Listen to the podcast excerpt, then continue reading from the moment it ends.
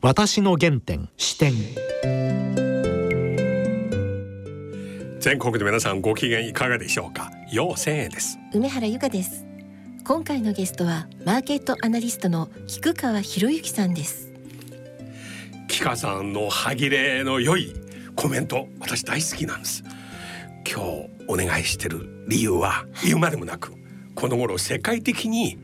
原油高石炭高さらに穀物も高くなってきました。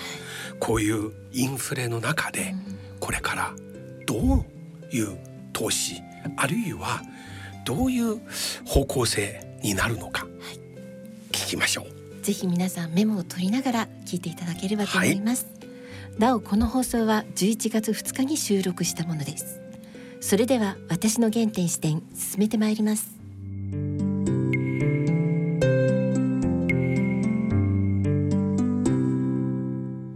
私の原点視点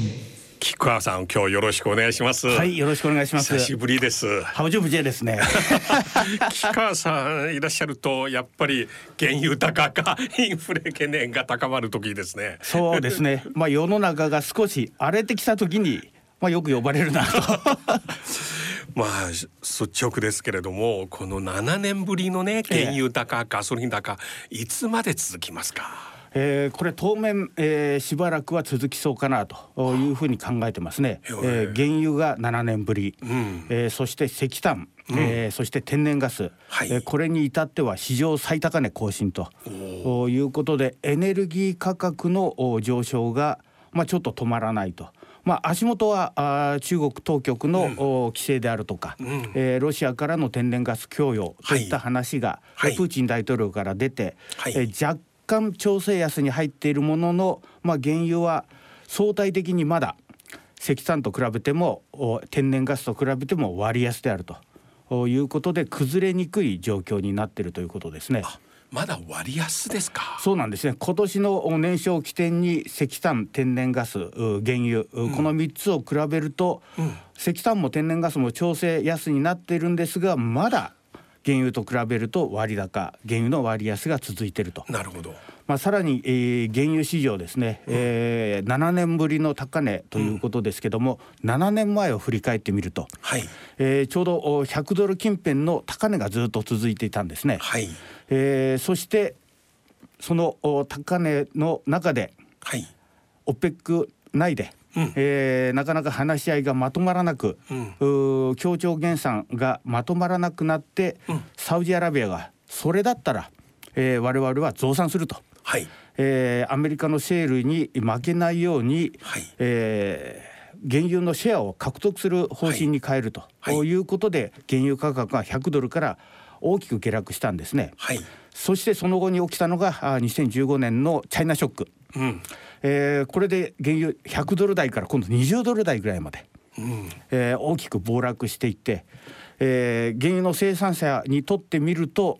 原油が100ドルだったのが20ドルになったわけですからまあ儲からない、えー、徐々に投資を縮小していこうといった流れが7年前にまず起きたということですね。うん、そしてその後に起きたのが脱炭素の動き。はい。えー、トランプ大統領からえー、バイデン大統領に代わって、えー、この脱炭素の動きがさらに加速する形になり長期的には石油原油の需要が大きく落ち込む減っていくんではないかと代替エネルギーに変わるんではないかと、うん、いった思惑でさらに特にシェール企業を中心に長期の設備投資であるとか新規の開発投資といったのはほぼストップしているような、はい。えー、状況になっているということですね。えー、そうすると今価格は上がっているわけですけれども本来価格が上がってくるとシェールオイルがこれまでは増産して、はい、えー、価格が下がるといったあ流れができていたんですが価格が上がっているんだけれどもシェールオイルの生産増産ペースが非常に鈍いと、えー、いうことでこれはこのままかなり続きそうな形なんですね。はあ、でこの原油の需給関係に大きく左右するのはやっぱり OPEC のね生産量ですが彼らは現在はあの頃と違って一枚岩ですか？そうですね。今のところ協調減産で、えー、結束を固めていると。ちょうど7年前に、うん、失敗した、うん、えー、懲りた思いがありますから、うん、あ今のところはその協調減産を守っている形になっております。ただこの協調減産をもう少し増産してくれといった圧力がアメリカであるとか、はい、あと日本からも要請しましたけども、はい、これが足元は行われていると。これが11月4日 OPEC プラス、はい、えー、ロシア等を含めた OPEC プラスの会合で、はい、えー、西側諸国の要請に応じて増産していくようであれば、うん、えー、若干原油は下がる短期的には下がる可能性もあると。ただあ OPEC の中でですね増産ができる国といったのは、まあ、サウジをはじめ、えー、非常に限られて、えー、逆に増産しようしたくとも、えー、できない OPEC 諸国もかなりあるということでですね、物理的に、えー、西側から要請されたとしてもその需要が増えた分を賄えるのかどうかといったのは足元クエスチョンということで、うん、OPEC プラスの会合で仮に、えー、多少の増産が決まっても、大きくは崩れることはないのかなと。いうふうに思いますね。この11月4日のオベクプラスの会合今大変注目されていますが、はい、それに対して私がいろいろ見て2つの観測あります。一つはオペクの現在のこの減産をキープする姿勢は、はい、やはりこの頃世界的に脱炭素で騒いで彼らはもう非常に面白くない、うん、でそういう中で自分の存在感をアピールするため我々を外せませんよということのためにやってると、はい、もう一つはいや単なる値段上げる空間まだあると。もうちょっと稼ごうという意識どっちですか？まあ両方あると思いますね。えー、確かに生産量を、増やさなくてもですね、うん、値段が高いですから、うん、えー、手元に入ってくるお金は増えているのは確かなんですね。うん、えー、でもう一つ加えるとするとですね、うん、えー、今月11月ですけれども、イランが再び核合意のえー、テーブルにつくと、はい、いうことを表明しているんですね。はいこのイランがさ、えー、核合意に再び、うん、えー、合意して、うん、えー、イラン産の原油が市場に出回るようだと、はい、これは需給バランスが一気に崩れるんですね。なるほど。OPEC としては、うん、まずそのイランと欧州、アメリカとの核合意の復帰のめどが見えてく、えー、るまでは、まあ、増産はやはりしにくいと。イラン産が出てくるかどうかは今まだはっきりしない状況ということですね。ただイランの大統領今年、うん、えー、強硬派のライシさんに変わりましたけども、はいはい、お多分アメリカの言うことはちょっと聞かないかなとい。う感じはしますね。今年中国と長期契約、はい、原油の長期契約を結びましたから、はい、えー、まあ一定程度は中国に、まあ、買ってもらえると、はい、いった条件があるということと、おまあ、バイデンさんがいつまで持つかわからないと。もうすでにアフガンの撤退以降ですね、はい。えー、ちょっと人気が。そうですね、ね。えー、支持率が急速に落ちてきて、はい、もうすでにレームダックに陥ってるんではないかと。いうような見方もありますから、えー、イラン産の原油が出てこない。協議がまとまらないということになると、うん。うん、やっぱり原油市場は大きな調整はまあ迎えにくいと。特にこれから冬に向かっていくんですね北半球そうですね。通常は夏アメリカのドライブシーズンで、うん、えー、需要が大きく増えて、そして9月のレーバーデーで一旦ドライブシーズンは終了と言われるんですね、はい、この秋のドライブシーズンが終了したところから冬の寒くなるまでのちょうど秋の時期といったのは、はい、需要が落ち込む時期で通常原油価格は下げる傾向があるんですね。はいこの需要が落ち落ちる時期に、えー、在庫を冬に向けて積み増したり、うん、えー、製油所の修理を行ったりと、はい、いうことをするわけなんですけども本来下がるべき秋に今年は非常に強い値段をつけてると、うん、そして冬場これから需要のヒーティングオイル、うん、えー、暖房油これの需要が増えてくるわけですがラニーニャ現象がうん、えー、この12月をピークに発生するのではないかと、はい、いった観測が出ております、うん、ラニーニャ現象が発生した場合は、まあ、北半球これ日本も含めてですけども、厳しい寒さになる恐れがあると、まあ、そうなると中国も電力問題で、はい、えー、非常に厳しい状況が続いておりますが、うん、えー、暖房油の需要がやっぱり冬場に向けて高まってくるとアフターコロナの需要増と合わせて、うん、えー、需給タイト状況といったのは非常に、えー、解消は難しいんではないかと。さらにですね、えー、イランの問題がありましたけども、イランは核開発を着実に進めているんですね。すで、えー、にウランの濃縮度といったのは当初守ら、えー、決められた水準を大きく上回っております。す、うん、で、ー、に60%までえー、ウランの濃縮度を高めたと。いったのは IA の報告でも出ておりますけれども、うん、核兵器の製造が可能なのは90%と言われているんですが60%から90%まではそれほどの時間はかからないと。えー、いうふうに見られているんですね、はい、そういった中そのイランの核開発の問題に対してサウジアラビア、うん、そして、えー、イスラエル、はいこれがあ黙って見てるのかどうかと。うん、いったのはかなりクエスチョンですし、うん、でもアメリカはアフガンから撤退して、うん、今度イラクからも撤退をすると、うん、えー、アメリカの勢力がどんどん落ちていく中で、えー、イスラエルは孤立感を非常に強めている中、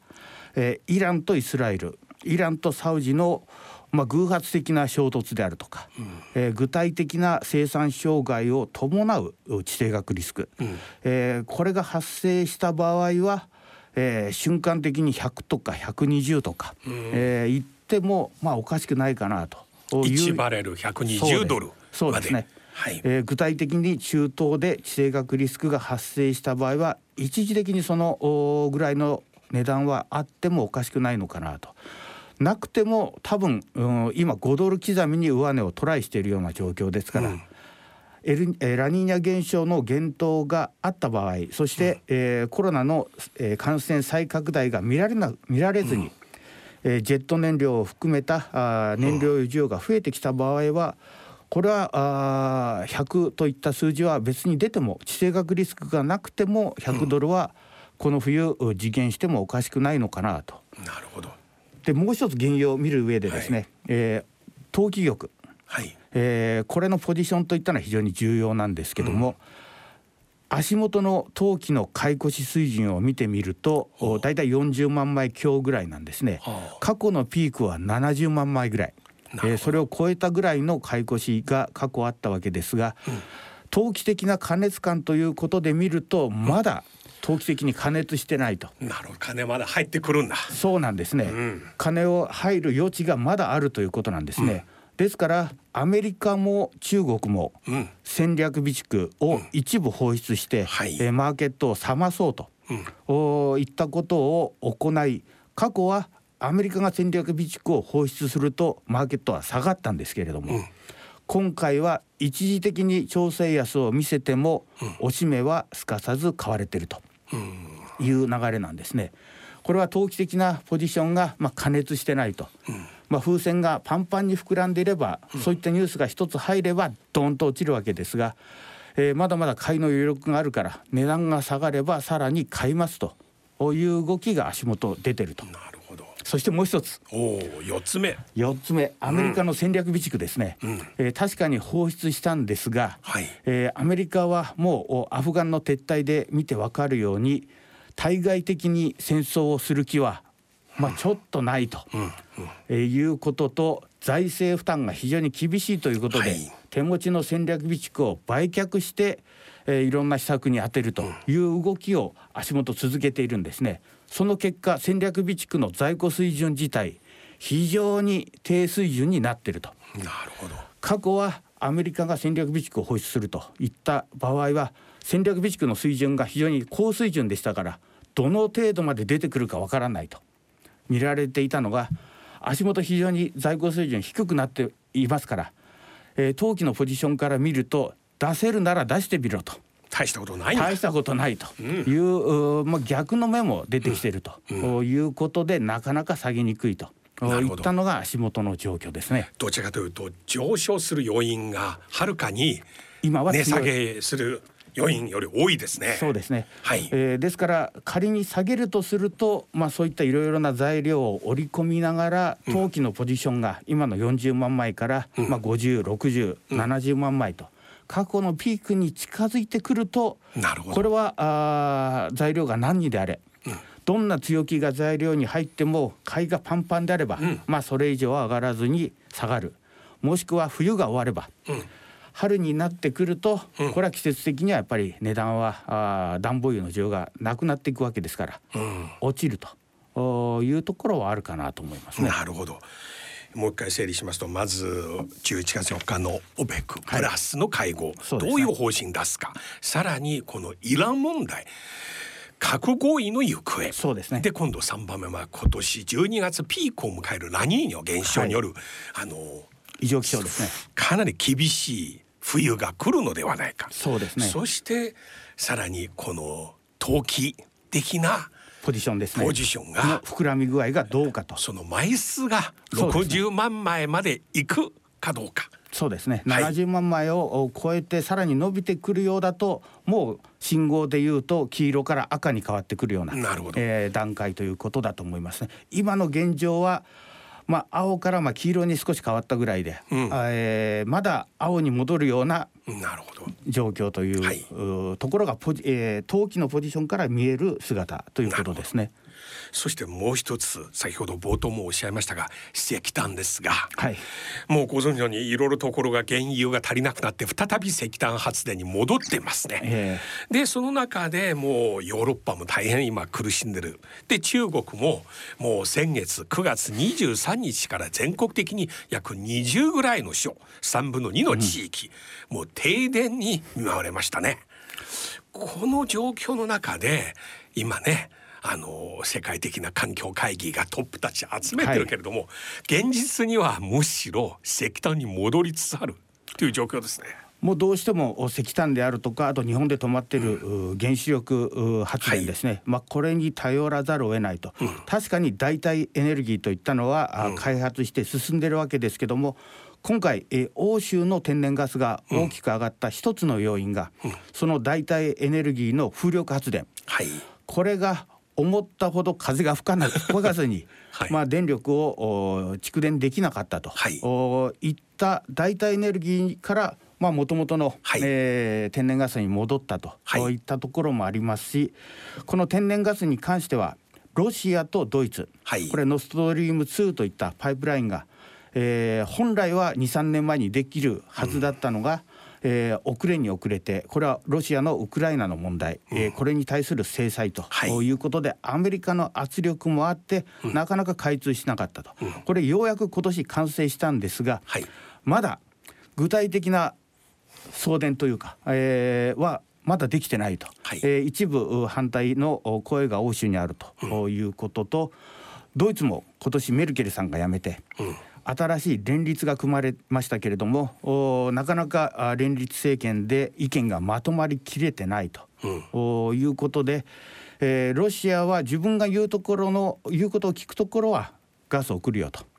そうでないところはあ、まあ、待ちましょうと。いうようなスタンスも取っておりますからなかなか天然ガスも一旦足元調整見せておりますけどもおこの冬に関してはやっぱり崩れにくいのかなとそのために石炭シフトしましたね。そうですね、はい、ただ中国に関しては、はい、えー、北京オリンピック、はい。えー、これを控えてやっぱり青い空が欲しいと。はい。いうことだとなかなかそのバランスといったのも難しいのかなという感じはしますね。ただしその来年2月の北京オリンピックを控えて本来は青空を作るために北京周辺河北省周辺もう製鉄会社一番集中してるところ、はい、大体生産中止休んでもらうことをしたんですが、うん、私はもうこの23日いろいろ取材して全く逆ですね。まず内モンゴルすで、うん、にもう閉鎖生産中止となった80近くの炭鉱一斉に再開しましたね。でももはやもうついこの間拡張高く言ったその CO2 の話はもうどうでもいいぐらい、えー、でさらに石炭価格急落ですね、うん、この9月23日で全国で一斉に発生したあの停電は、えあれ完全に発電所側の一種のデモス、うん、あのストライクですよ、え、要するに国家破天改革委員会が電気料金を決める、うんうん、発電所側は上げられないです、えー、だけど国際市場の石炭価格は高騰。もちろん高騰の原因は自分自身が作ったこともあります、えー、オーストラリアに対する2020年冬の制裁、うんはい、あの制裁でも一番発電用石炭でオーストラリアに頼ってるのに、うん、もう港まで来たんですよ。うん全部帰らせた、ええ、一番保税庫に置いて100万トンぐらい、うん、その結果結局中国のウェ,、ね、ウェブ上もねあの中国のことわざを使って石を持ち上げて自分の足を。こう、ね、ぶつけたと。これ完全に。だけどここまで来たら一斉にオーストラリアからの輸入を拡大、うん、苦しながらオーストラリア値段は去年の2番目で上げたのよ、えー、お前自分がやったとか。それでも買う、うん、保税庫に保管したものも放出さらに内モンゴルも生産再開、うん、ここで急に今下がってきたんですね。そうですね。価格特に中国の発電の状況改善されたんですよ、うん、恒大のえー、不動産の。不動産の話とともに、えーうん、この世界で最も特に日本で大きく報じられたこの2つと交代しましたが、えーうん、まあ私は最初からそうなると思ったんですよ、えー、日本のエコノミストはいつも我々の経験で 照らし合わせて、うん、あの我々一回経験したんだから、えー、我々の経験で解釈説明するんですよ、うん、これは全然状況違うんですね、制度が違うんですからね。もうも根本が違うということですよね。根本が違うんですから、えー、だからあの恒大のこの利払い一体誰が払ったのか。国が片割れ代わりしたのか。本人の香港の豪邸を担保に出して、うん、融資したのか。まあ、確かに恒大問題が出た時は日本のメディアは本当にまたとんでもない暮らしが来るんではないかといった論調多かったですけれども。リーマンショック。そうですね、うんえー、ただ足元の状況を見る限りは、まあ、淡々と過ぎていってるというような感じはしますね。まあ、ただし中国の不動産業界全体のねこの問題はやはり深刻なんですよ。うんえ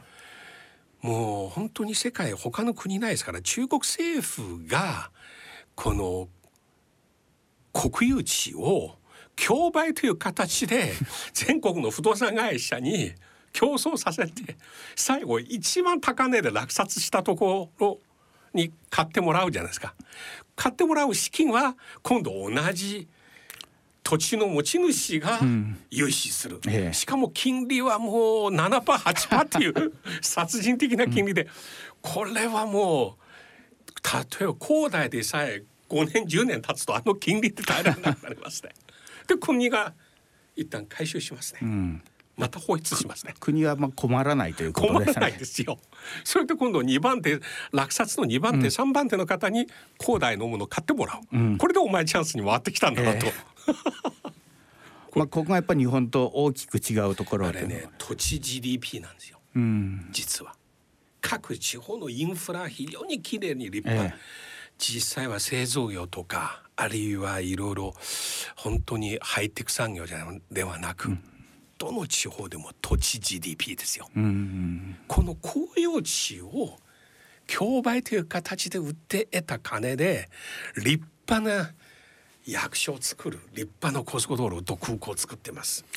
確かに中国行くとどこに行ってもですね、えー、立派な市役所というか公共の時にはアメリカの州政府真似してるんですよ、えー、なんかギリシャ風の柱とかさ 出てきますよねあの建物は。ええ、そういう状況の中で、うん、まあ石炭は一旦ちょっと落ち着いてくるけど、うん、だけどもう一つねこんな状況の中で世界的なインフレ、うん、明らかですね、はい、そうすると菊川さんの一番専門分野金はどうなりますか、えー、今金価格といったのはアメリカが、まあ、今月の FOMC でテーパリングを決めるんではないかということで金利が上昇して、まあ、金利がつかない金は売られる頭が抑えられるといった状況が続いているんですね。ただし今回と同じようなパターン、えー、2013年から14年のバーナンキショックが起きて、えー、金利が上がって金が下がってそして2014年の1月からテーパリングが開始したといった時を見てみるとちょうどテーパリングが開始した時で金利の上昇はストップして金利は下落して、うん、そこから金は上昇していったんですね、うん、えー、今回も同じようなパターンになるのではないかなというふうに考えております。さらに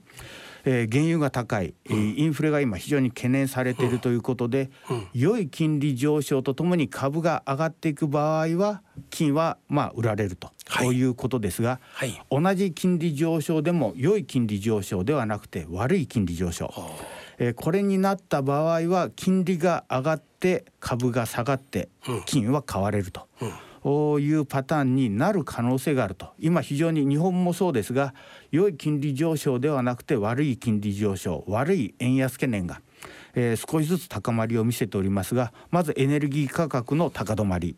そしてもう一つがこれは中国にも関わる。さらに異常気象、ラニーニャにもまた関わってくることなんですが、穀物市場ですね。はいえー、これは大豆にしろコーンにしろ、まあ、小麦にしろ歴史的な低在庫水準なんですね、うん、えー、秋にはアメリカの生産が、まあ、収穫が始まって一旦値段下がったんですが、はい、逆に下値はそれほど深くなくて、うん、えー、トウモロコシなんかは中国の買い期待で急騰してるんですね。えー、この2週間すごい目立ってます。ね、で、えー、これからは北半球は冬に入っていくんですが、うん、南半球ブラジルであるとかアルゼンチンですね、うん、ここは夏に向かっていくんですね、うん、この夏といったのは穀物のちょうど生育期なんですが、はい、ラニーニャ現象による異常気象で南米産の天候不順が起きた場合、なるほど。これは通常は2月に南米産の収穫があって、えー、穀物市場は下がる傾向があるんですが、南米産が天候不順で、えー、仮に南米産の生産量が思ったほど増えないと、うん、なった場合は2月に穀物あまり下げずに、うん、そのまままた来年の夏に向けて、えー、大きく上がる懸念が残っていると。そうすると原油高プラス一旦穀物は下がったんですが今年末に向けて中国ファクターで上がってきて年が明けてくると今度南米ファクターでもしかするとさらに一段高になるリスクがあると。そうすると石油が上がる穀物が上がる。これはインフレ懸念はさらに高まりを見せるということで良い金利上昇ではなくてインフレに対するアクションを金融当局が起こすということで悪い金利上昇に伴うえー、株の下値不安といったのが仮に高まった場合は金に行く。金に行くと。金利が上がっても金は買われると。このようなインフレ結構空前なレベルですね。原油から穀物。そうなんです、ね、そうすると日常生活用品。もうかなり値上げがあ足元はもうガソリン価格も上がってますし食料価格もまあ同じ値段にして量を減らすとか。そうですね、えー、いった動きがもう出てきているということですね。でコモディティ全体の長いサイクルを見るとですね大体10年からあ12年で安値から安値の1サイクルをつけるんですね。でコロナショックで、まあ、歴史的な底値をコモディティ市場もつけてサイクル的にはこの安値から次の安値は10年から12年後ということであると相場の格言で底をつけた相場は天井をつけるまで高いとえー、下値リスクは限定的。そして上値リスクはまあ相当高いと。ちょうど80年代と同じような状況に今足元ちょうどこのコロナショックからスタートし始めたところと。サイクル的にはそういう観点で見ると、えー、足元のインフレ懸念が収まる収まらないと。特に FRB は一時的という話をしておりますがサイクル的に見ると安値圏からの今度天井をつけるまではなかなか売りにくい、えー、おしめを買っていこうという動きが多分投機筋中心に出てくるではないかと思いますね。で今に関しては世界最大の輸入量は、はい、えっと一番買ってるのは中国です、ええ、そして統計見ると今年1月から9月までの9か月間すでに去年の2倍を超えました、はい、輸入量は。うん、で一つは中国の国家気象局のえっと発表ではやっぱり確実今年中国の北方、東北地域、はい、これ中国の紺の生産生産地は何ようにやられると、うん、これ中国今至るところねメディアでよく見られるのはダブルラニーナつまり去年の冬と今年ね、うん、2年連続やられる、うん、そんな中で大量に国際市場から今買ってるんですね。はい、でこのままでいくと残り3か月もう通年3,000万トン超え史上最高記録なんですよ。でなぜならばこの今は中国にとっては豚肉の餌。餌。そして来年の旧正月向け、うん、このね政治的な安定庶民のね、うん、不満などを考えて政権運営上、やっぱり豚肉の供給。これは去年一昨年豚肉価格急騰して問題起きたんですね。そこからい今ね各地域の幹部は豚肉のこの養育投資、